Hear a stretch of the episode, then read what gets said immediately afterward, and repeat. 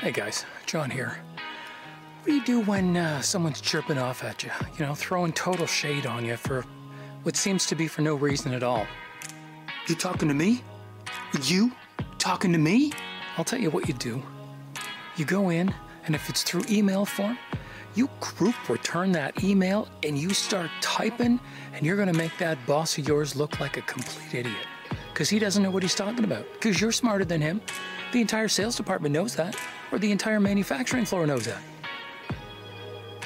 No, you don't. At least that's what my wife tells me. And David. And Solomon. And probably my mom as well. You read that email.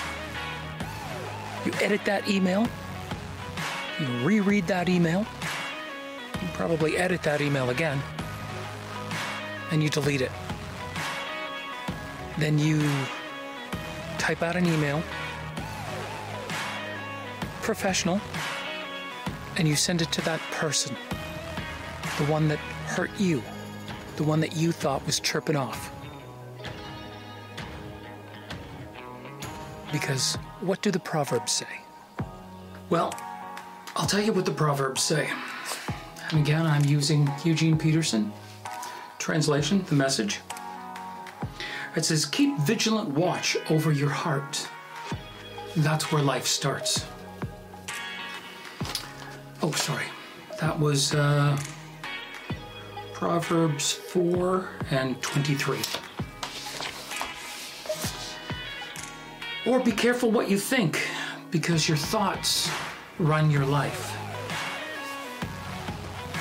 Again, Proverbs 4:23, just a different translation. And that's Solomon. Now, you have to remember right now who Solomon's father was. And that's David, second king of Israel. And he wrote Psalm 15. O Lord, who may abide in your tent? Who may dwell on your holy mountain? Who walks with integrity and practices righteousness? Who speaks the truth from his heart?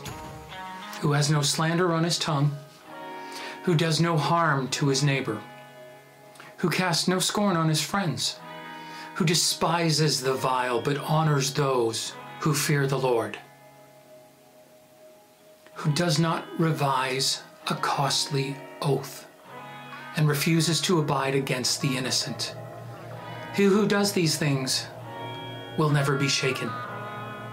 So there you go. You've got two, a father and son tag team, there you go, who are telling you it's in here from the heart. That's where truth comes from. I'm not saying that truth is a touchy feeling kind of thing, but instead of using this first, we need to edit our thoughts. We need to filter them through the heart. Be like David. Be like Solomon. Be like Jesus.